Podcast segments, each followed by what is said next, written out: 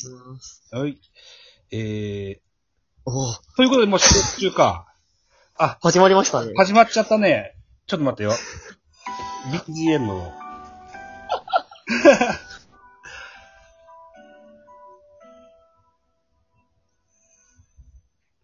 はい。ということで、ザボでございます。ミドル巨人くんでございます。本日は初めてリモート機能を利用しましてゲストをお迎えしております。平日行語ラバーの笹くんでございます。こんにちは、笹葉と申します。えー、平日行語ラバーという番組をラジオトークで配信しております。よろしくお願いいたします。はい。よろしくお願いします。ということでですね。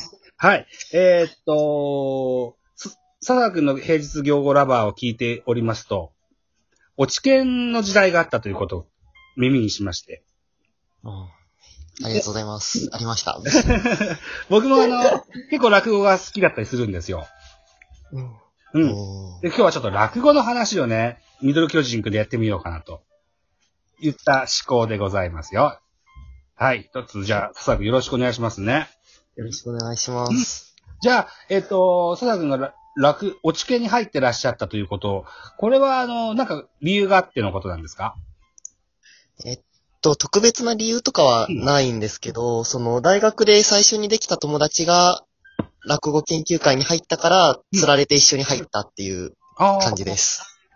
じゃあ、それ以前、落語はなんか聞かれたりだとか、見に行かれたりとかっていうのはなくって感じですか？そうです。全く知らなくて、で、一緒に入った友達も落語は全然知らなくて、ほー何も知らないままとりあえず入ったっていう感じですね。あ、そんなことなんになるんですね。へえ。まあ、でも、うーそうかそうか、落ち研とは言うものの、落語をしないといけないってこ決まりもないんですっけ？えっと、そうい、そうですね。決まりはないというふうに聞いて入ったにもかかわらず、全員落語をやるっていう感じだったので、ああ、そうなのか。実質強制というか、へえ。みんなやってましたね。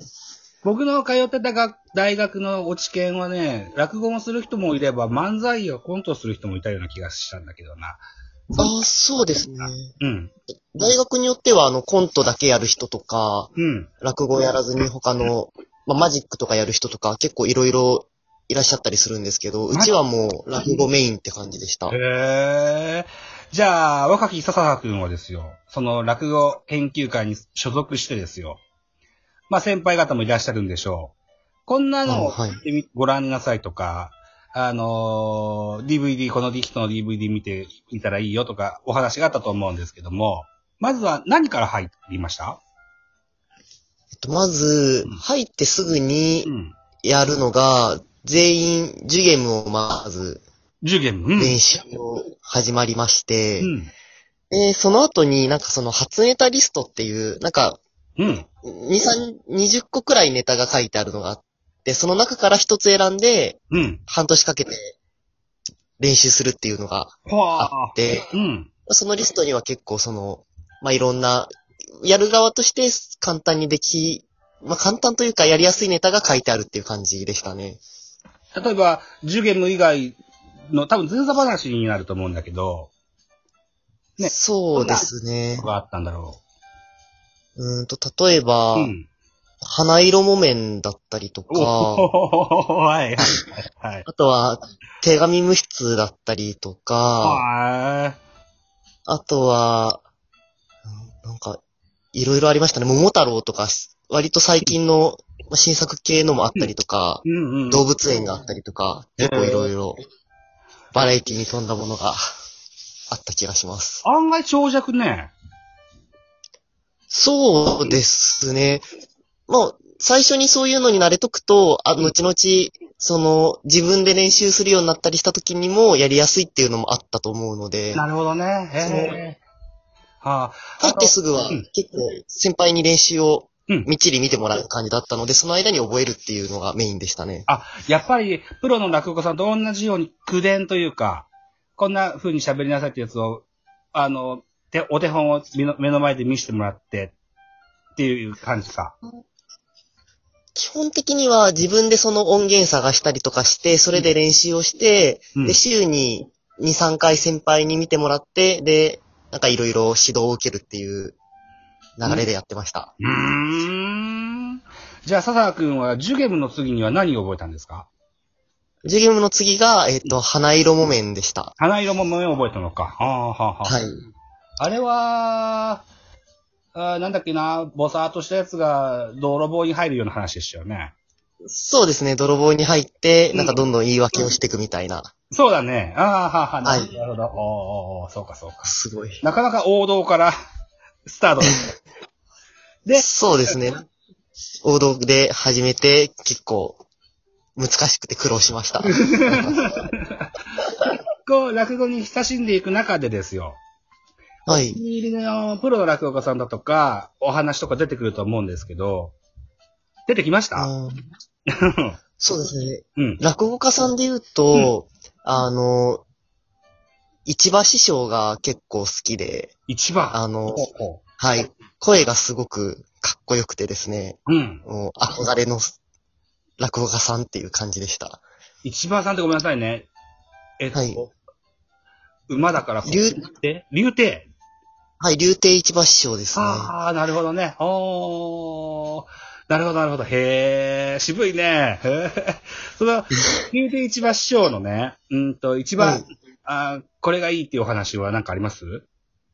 あいろいろ好きなんですけど、うんあの、高砂屋っていうネタが、あの、ありまして、うん。結構途中で、まあ、歌いみたいにうん。歌う場面が出てくるんですけど、もうそれがすごくうん。僕の中ではかっこよくて痺れまして、へで、その影響でその高砂屋のネタをやったくらいに、もう本当に好きでした。高砂屋っていうのは、あれかな？髪型のお話？そう、違うか。江戸の方か。あれどっちだったっけ あの、あれだ、わかんなかったんだけど、あ、そうか、そうか。また調べておきましょうね。すいません、ちょっと調べ、忘れちゃった。ちなみに、佐田君のその、落語、ら落ち研の時代の名前なんてあるんですか？あーっと、僕はですね、うんあの、えっと、微笑み亭喫戦って名前でやってました。微笑みて、き喫戦はい。ってどんな字書く？えっと、あの、大吉とかの吉うに、ん。扇って書いて喫戦です。はあ。ほほほほ。凝ったね。へえ。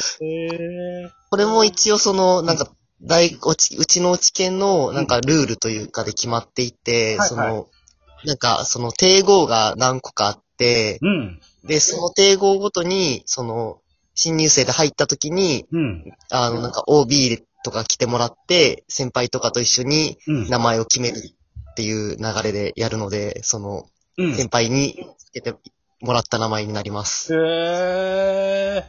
あれだね。じゃあ結構由緒正しい、あの、研究部だね。そうですね。僕らが48期目だったので、もう50年超えて、うん。プロになられた方も何人か出てるので、結構ちゃんとした部活って感じのところでした。おおすごいね。そんなことはすごい厳しかったんじゃない？うんそうですね。結構厳しかったですね。泊まり込みで練習とかもありましたし、なかなか大変でした。あなたのこのラジオトークの平日業語ラバーを聞いてるとそんな雰囲気は一つも感じないけど。結構、あの、体育会系のようなイメージがあるんだ。そうですね。結構、あ、そビシバシ。はい、厳しい感じでした。う。へえ、なるほどね。へえ。ああ、わかりました。ありがとうございます。はい。今日はラジオトークのコラボなので、そろそろ9分回ってきました。うんとね、じゃあ僕、僕ね、えっとね、いつ行ったかな ?3、4年ぐらい前かな ?3 年前かなえーっと、私の住んでる島根県、クソ田舎ではあるんですが、プロ野球のゲームなんか全然しないんだけど、落語家さんはしょっちゅう遊びに来てくれるんですよ。ああ、いいですね。で ね、一番最近行ったのは3年前に、えーっとね、柳家三座っていうね、ああ、うんはい。今、あの、結構名人とされる人のね、独演会に行ってきたこともありまして、うん。その話もね、3年ぐらい前にやってたラジオトークで、あの、アップししてることもありますよ。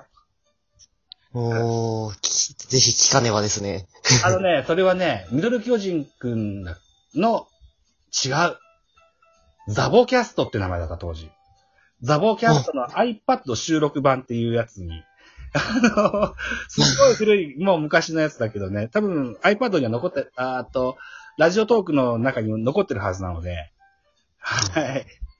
の うん。その時には僕も笹田くんみたいにね、ロケというか、そのホールの前でね、あの、ロケでこれから聞きますみたいな話とかもしてたり、お家帰ってからこんな話でしたよっていう話を、お取った記憶があります。うん。大いいで阪すね。楽しそう。それと、さっきあの、好きになった、あの、落語家さんで、えっと、竜亭市場さんのお話をされていらっしゃったけれども、はい。僕、あの、今、あの、注目の若手の新内さんが、この、去年か今年かに新内になられた方でいらっしゃいましたね。えっと、はい。それも竜亭だったような気がしたな。竜亭こちらくっていう人がいるんですよ。おー。竜亭こちらく、こ、こは小さい、地は、あの、ハレンチの地。で、楽しいこちらくって言うんですけどね。この人が、あの、NHK で、あの、あいつ、うーんと、あの、なんだ、お、お？東出とね、うんと、それから、一之輔がやってる落語ディーパーっていう番組で、にも出てくる若い人です。